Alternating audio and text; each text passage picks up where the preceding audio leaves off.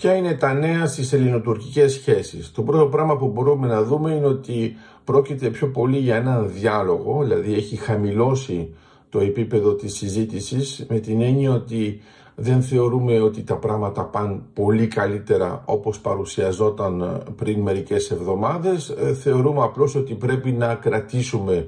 αυτή την σταθερότητα και να έχουμε έναν διάλογο πάνω σε μια θετική ατζέντα.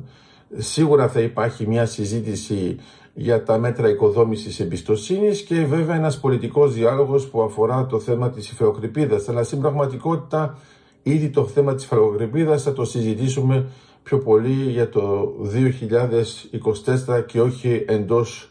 αυτού του έτους. Αυτό τι σημαίνει, σημαίνει ότι ενώ η Τουρκία θέλει να πάει πολύ πιο γρήγορα και να παρουσιάσει θετικά αποτελέσματα σε όλους, ακόμα και αν δεν είναι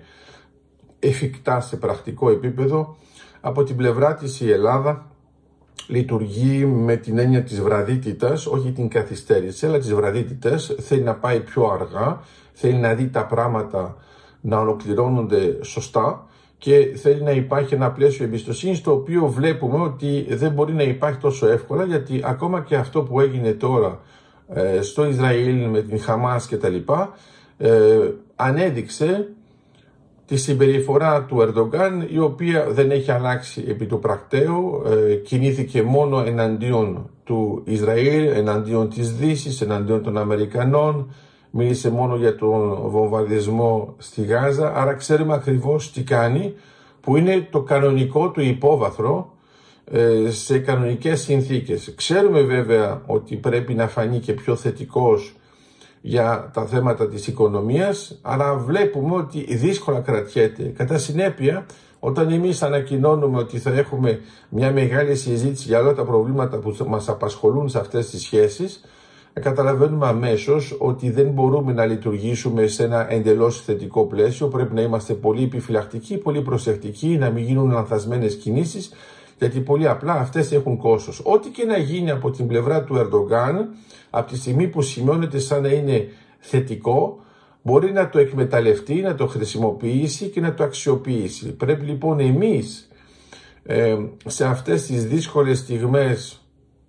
και λόγω της Μέσης Ανατολής να είμαστε πολύ προσεκτικοί, να μην ανακοινώνουμε οτιδήποτε και ό,τι να είναι, γιατί θα έχουμε ένα κόσος με το θέμα της υλοποίησης και από τη στιγμή που το ξέρουμε και το έχουμε συνειδητοποιήσει τα πράγματα είναι διαφορετικά. Άρα πρέπει λοιπόν να καταλάβουμε ότι δεν συζητάμε για τις θαλάσσιες ζώνες οι οποίες μας απασχολούν. Ο θετικός διάλογος και η θετική ατζέντα είναι κάτι το εντελώς επικοινωνιακό. Αλλά τώρα για τα μέτρα οικοδόμησης εμπιστοσύνης είναι κάτι το οποίο θα πρέπει να το σκεφτούμε πολύ πρακτικά. Θα το δούμε βέβαια και με το Ανώτατο Συμβούλιο Συνεργασίας στις 7 Δεκεμβρίου. Αλλά αυτό που έχει σημασία είναι ότι τώρα βλέπουμε επί της ουσίας ότι τα πράγματα δεν πάνε γρήγορα.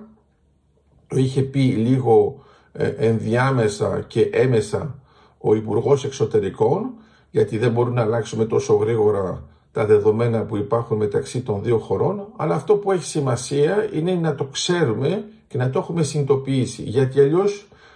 προκαλούμε ψευδεστήσεις με διάφορες προβολές που δεν έχουν κανένα νόημα. Η Τουρκία είναι η ίδια και παραμένει η ίδια, το θέμα είναι πώς συμπεριφέρεται η Ελλάδα πιο επικοδομητικά και πιο στρατηγικά για να μην πέσει σε καμία παγίδα της Τουρκίας πράγμα το οποίο έχουμε συνηθίσει